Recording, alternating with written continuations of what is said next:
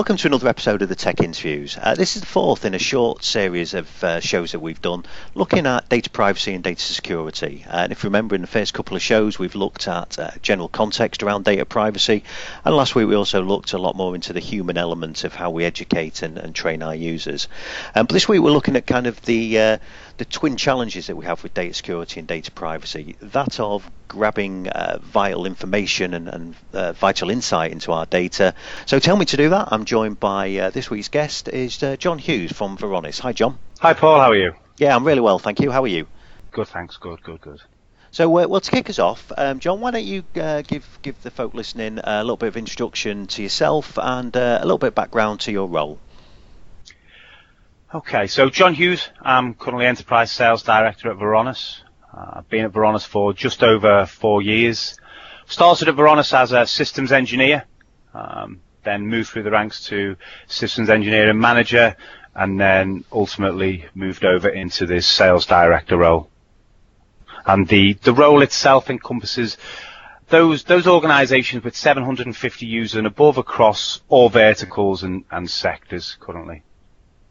Yeah, and I think that's a really interesting move as well. You know, that kind of uh, I think technical background is is very very useful for uh, for many modern businesses. I think although we see lots of business challenges, uh, I think you know it's, it's, a useful bridge to be able to um, have somebody with a, a, technical background, but has also got some kind of uh, you know the business experience here, so can look look at the problem from both ends. So so I think that's an interesting journey you've had through your your time at Varonis interesting is, is certainly the word. I also think it gives us a, a certain empathy with the customer. Instead of being purely sales focused, you can approach it from, from both ways, as you said, which, which enables you from a sales perspective to, to better understand what organizations are actually looking to achieve and, and also preempt any concerns that they may have around the solution, both from a technical perspective, but also from an operational perspective moving forward.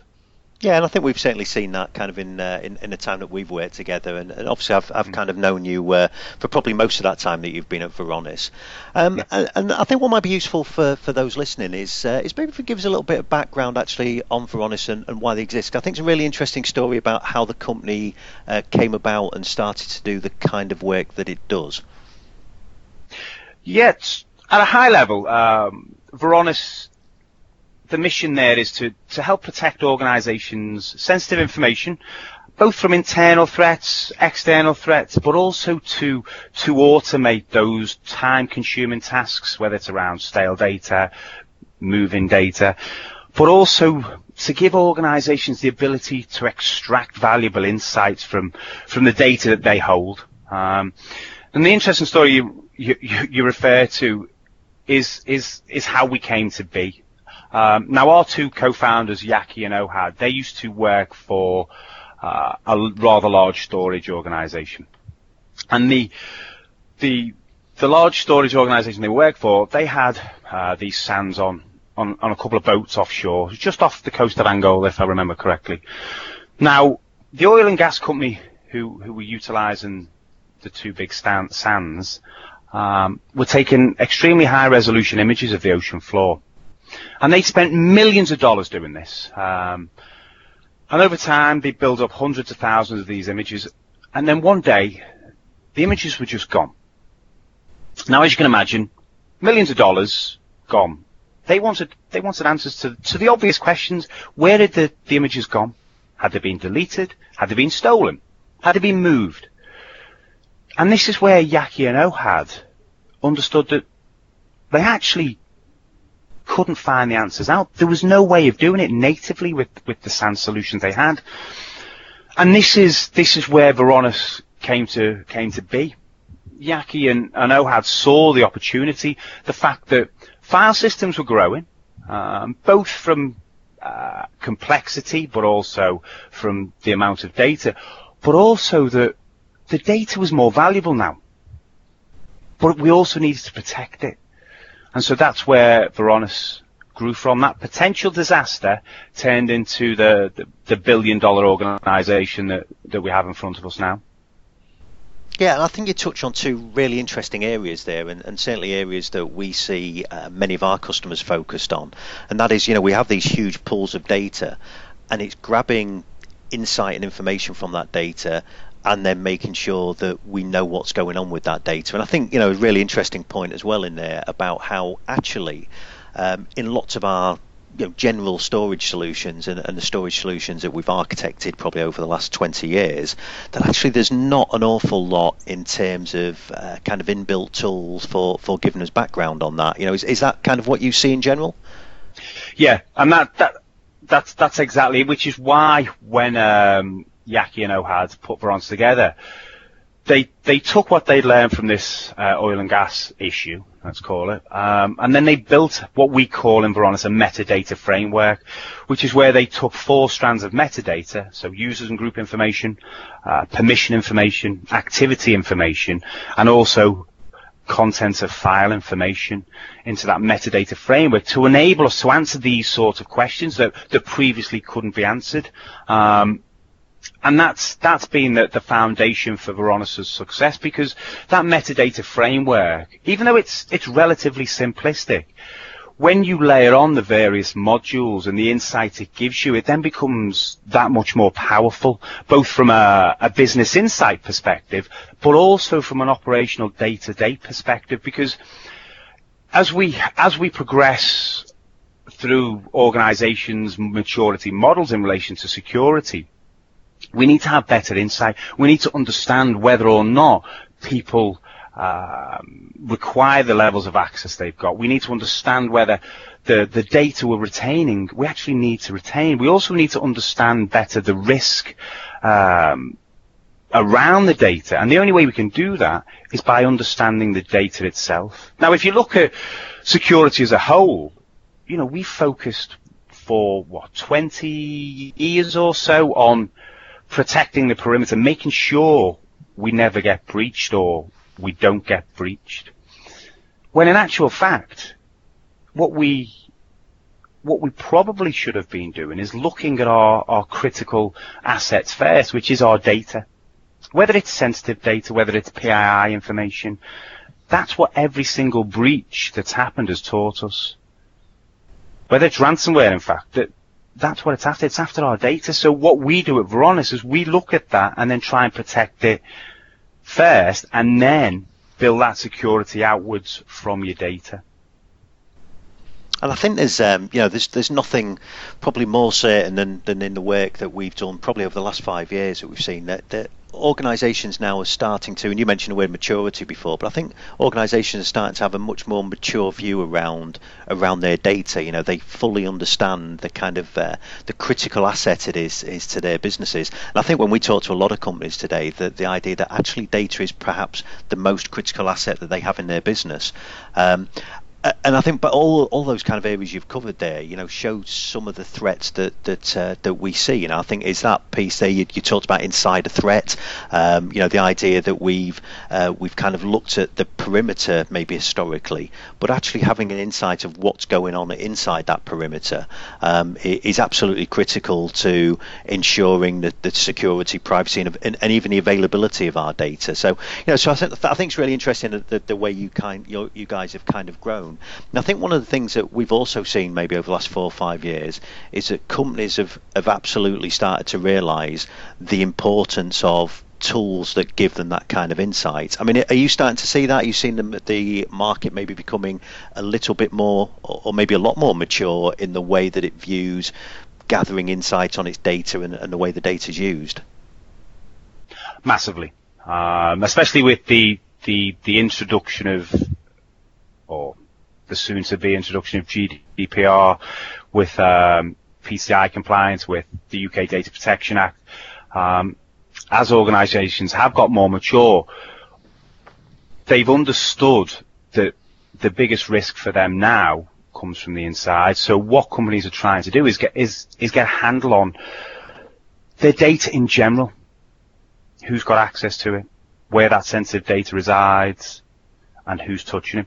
And we've done a we've done a couple of um, uh, studies with the Ponemon Institute, which have been massively insightful for us because it's sort of validated what we've what we've seen through our through our through our work throughout the years. In that roughly one in three organisations have no idea of who's touching what data within the organization. Now that in itself, if you if you have no idea of, of who's touching what information within your organization, you, you don't know whether or not you're at risk. You also have no idea and no understanding of of the of the of the sensitivity of the data that's also being touched. So you can't then start to mitigate any risk. And when you when you um, ally that to the fact that less than uh, 30% of organisations enforce least privilege, there's just you know massive risk. So organisations have have woken up to this fact, and we're seeing this ourselves in the fact that more and more organisations are are coming to us to to leverage us to help them understand where their risks are, especially even more so now with GDPR.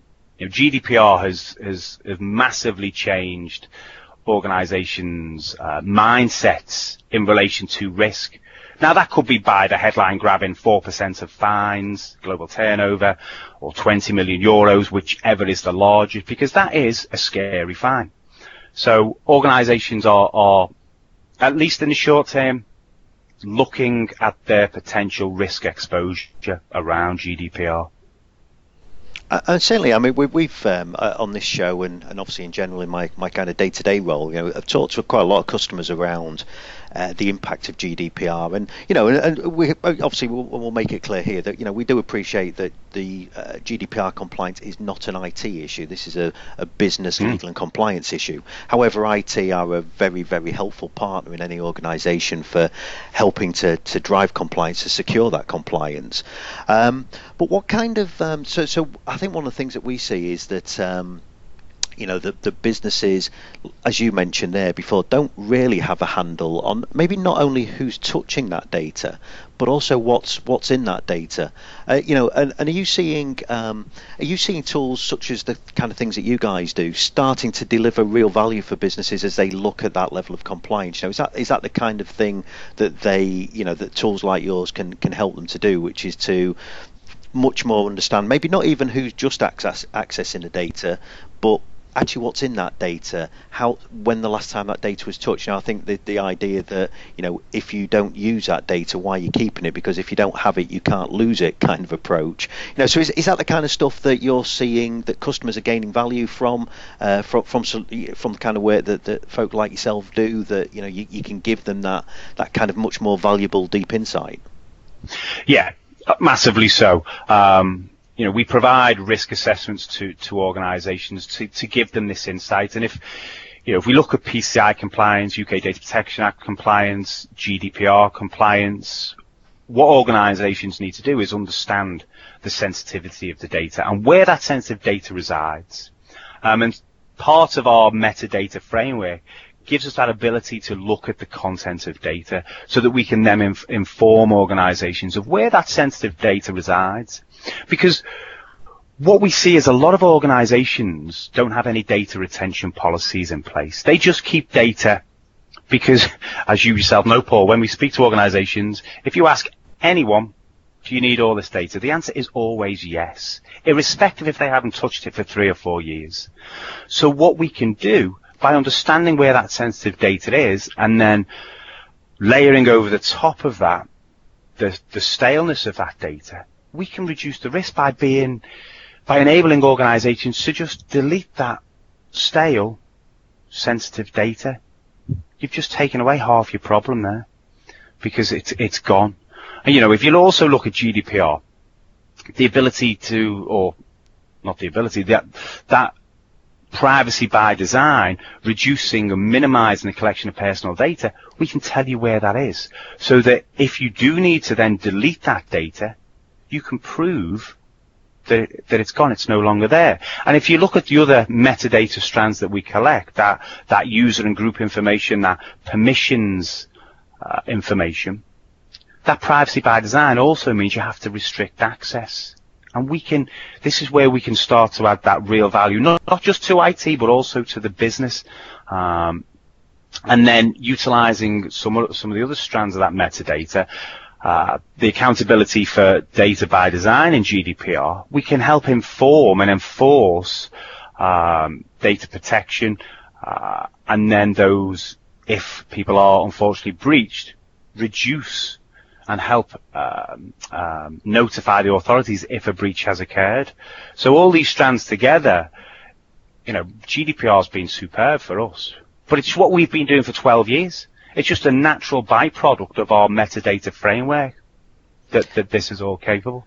Yeah, and I think we've seen that. You know, I think we've seen that across the industry. I think there's been a kind of uh, you know movements. With, you know, one, of my views of GDPR, where it's got some real value, is I think it's full of really, really good practice. I think it's full of yep. things that organisations should be looking to do, regardless almost of GDPR compliance. You know, these are all all good practices, and and we see with uh, tools such as the things that Varonis do. You know that actually those tools have been around and have matured over you know five six ten years even. You know they've matured over that time and the market is kind of today catching up to that to say um, you know, yeah, we're we're we're actually now in a position where we really see the business value of those tools. Um, I, I mean, we're, we're running, uh, you know, we're running towards a little bit of uh, towards the end of our time here, but there's a couple of things I did want to kind of just um, pick up on that, may, maybe just based on some of the things you've said. And actually, one of them is the, uh, you know, this kind of ability to spot. Uh, you, you, mentioned before the idea that we all keep data because we like to keep it forever. But obviously, that has a big cost implication, and certainly we're seeing today as as organisations look to consume maybe storage as a service, look to use the the cloud model for their IT, that actually that moving lots and lots of stale data around can can have a real big cost implication. I mean, is that again is that something that you, that you guys are seeing today? It is, yeah. Um, it is even though people think storage is is is becoming cheaper, it it is becoming cheaper, but we're requiring more and more, more of it. And it's about understanding that data, whether we're moving it to the cloud or, or keeping it on premise. If we're moving it to the cloud, there's cost, potential cost implications on bandwidth. So we only want to move what we actually need. And it's a it goes it goes back to what I've said at the start. It's about understanding that data, understanding the context of that data, so that we don't put uh, data in the cloud that we're never going to use. And this is going back to that metadata framework enables us to only move the data that's required, whether it's to a cloud, whether it's to new storage devices, and we can we can help automate that process. But also by understanding the staleness of your data, you can also mitigate and reduce risks. Because if you think about um, the breaches that have occurred, everyone's after that, that sensitive data, that confidential data. Now, if we keep this stale data that's sensitive, our risk exposure increases. But if we, if we move it, whether it's to lower cost storage that is then locked down or we delete, defensively delete it, we're mitigating that risk. We're also reducing the chance of any insider um, stealing that data. You know, if you think back to um, there was a there was a story around Greg Chung. He used to work for Boeing. Uh, I think I believe he was working for Boeing for roughly 30 years. And over those 30 years, he stole 250,000 confidential documents, estimated value of roughly two billion dollars. No one knew he was doing it. He was doing this for 30 years. Luckily, he got caught by the FBI um, he was sentenced to 16 years, I think. But that just proves that we don't have to keep data all the time because it's it's just increasing the risk. So understand the sensitivity of the data, understand the staleness threshold, so that we can easily reduce the risk. And I think that uh, that kind of insight as well that you touched on there, where we can see how data is getting accessed and how it's getting moved, uh, you know, has some um, uh, equally has some real value. Because again, I think that that example you just given there, you know, for for many organisations, you know, we we've certainly spoken to many where they just don't have the tools and, and in-house capabilities to even to be able to start to spot that kind of data movement, that kind of unusual behaviour that that you might see. Um, and I think as you've described there, you know, anything that's going to reduce uh, cost and risk in in a business, you know, has, has got to be again has got to be a good practice that, that we're looking to adopt. And just one thing, actually, just maybe just to wrap up on the, uh, it just just got me thinking when you were talking there that obviously seeing this kind of um, unusual user behavior with data, so kind of like in the Boeing example that you gave there. Mm-hmm. Now that got me thinking about whether that might have uh, some impacts on kind of that other threat to our data. You know, we talked a lot about where kind of privacy and access to data in terms of data breach and data leak is at risk. But obviously, we have other threats to our data, don't we? Things like ransomware, malware attacks. Yep. Um, does, does being able to um, spot this kind of odd access to data, you know, does, does that help mitigate some risk in those areas as well? Totally. If you think about ransomware, malware, they are an insider threat because they take a user's credentials and then encrypt various files, whether it's on the, the endpoint or across network shares. So in, in one aspect, ransomware is, is brilliant because it's the only insider threat that lets us know it's there. So once it's let us know it's there, we can then take action to prevent it uh, happening again. And if you take that from a Varonis' perspective, what we what we do is because we've got those four strands of metadata, we know every single piece of data that any user is touching, which enables us to to baseline users' behavior.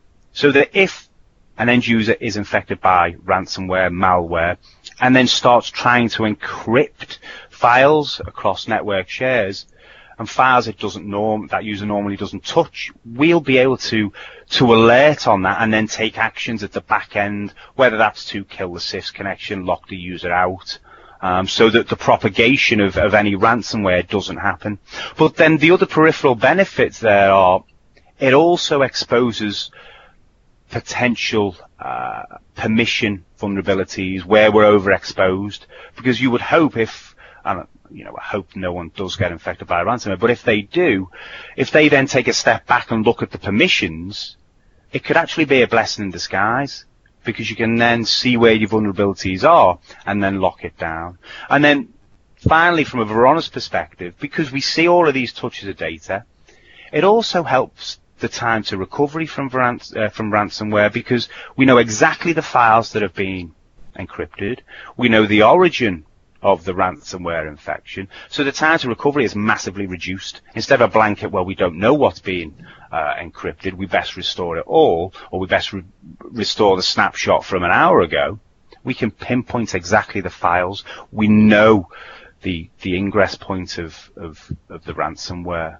So there's many, many benefits of, of the user behavior analytics from a, a ransomware perspective, but also the, the insider threat perspective. Well, again, I think that's a you know a great example of how you're kind of reducing uh, reducing cost of impact in this case, you know, because mm-hmm. it, it would allow you to um, be able to much more quickly identify any kind of files that were affected, and as you say, you know, then be able to go back to maybe a snapshot from an hour ago, but just recover the bits that you need. And of course, you're greatly reducing the risk. You know, the ability that you're seeing this unusual behaviour happening, and you can act and, and stop that behaviour spreading much more quickly than, than any human can. Um, you know, I think is again got got huge value for for people. And um, well, I think, look, John, we're, you know, we're, we're, kind of coming to the end of our time now, and uh, you know, appreciate you've you've got a, a full time job of, of, other things to do. Um, so, uh, you know, I, I think um, hopefully that the people listening to this have, have got, because certainly I have, you know, got a really uh, you know valuable insight into the importance of understanding exactly what's going on with your data, understanding what data you have, what kind of data you keep, who's accessing it, how often they access it. You know, from both, uh, from absolutely from a, a, a, risk reduction point of view, but also from a cost benefit point of view as well. Um, but if people want to dig a little bit more into what Varonis do, and uh, you know, the, uh, what, what what's a good place that they can go to find out. Um, uh, maybe, maybe to ask questions or to find out other good background information. What kind of things can they uh, they they find out? So there's the, the Varonis website, uh, varonis.com. Uh, we've also got a, a great blog um, where we release articles, not just around Varonis, but around security issues in general, blog.varonis.com. Um, and then on the Varonis website, we also, uh, especially in light of the new GDPR regulations, um, we've also got a GDPR readiness assessment, uh, which is a free um, assessment on the state of your infrastructure so you can start to help prepare for GDPR. So I'd say they're the three main ones I would look at if people are interested in finding out more information. And if uh, people want to stalk Varonis on uh, on Twitter, uh, c- can they do that as well? They can indeed. It's at Varonis. So yeah, e- easy enough for everybody to remember. Um, John, I think that's yeah, that's been a really useful insight. You know, really really appreciate your time, and uh, hopefully people have got an awful lot from that because uh, I know I certainly have. So um, so John, look, uh, thanks for your time, uh, much appreciated. Cheers, Paul. Thank you. Look forward to speaking to you again soon. Thanks very much.